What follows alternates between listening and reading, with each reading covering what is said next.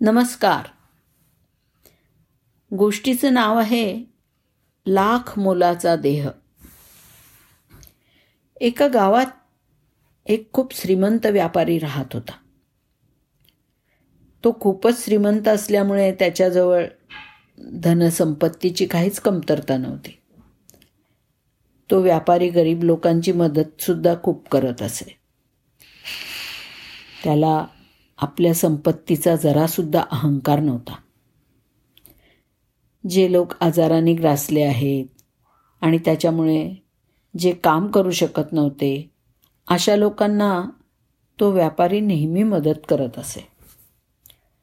एके दिवशी एक भिकारी भीक मागत मागत त्या श्रीमंत व्यापाऱ्याच्या घरासमोर येऊन उभा राहून भीक मागायला लागला. व्यापाराचा मोठा वाडा सेवक धनदौलत सगळं बघून त्या भिकाऱ्याला वाटलं की व्यापारी भिकेमध्ये भरपूर पैसे वगैरे काहीतरी देईल. भीक मागताना पाहून व्यापाऱ्यांनी त्या भिकाऱ्याला आतमध्ये बोलवायला आपल्या सेवकाला सांगितलं.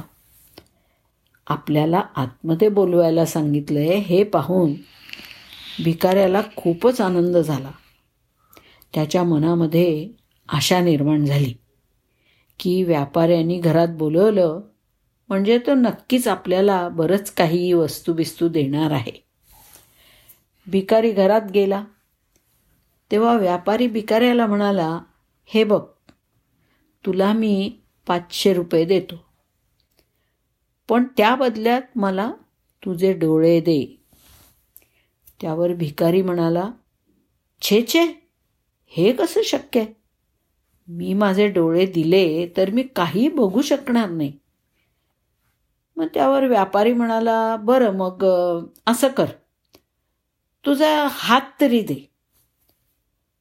हात देण्यासाठी सुद्धा भिकाऱ्यांनी नकारच दिला. तर अशा प्रकारे व्यापारी भिकाऱ्याच्या प्रत्येक अवयवाची किंमत वाढवत गेला. पण भिकारी आपल्या शरीराचा एकही अवयव द्यायला तयार झाला नाही. शेवटी व्यापारी भिकाऱ्याला म्हणाला हे बघ तुझ्या प्रत्येक अवयवाची किंमत पाचशे पाचशे रुपये म्हटली तरी तुझ्या संपूर्ण देहाची किंमत लाख रुपयांपेक्षा जास्त झाली.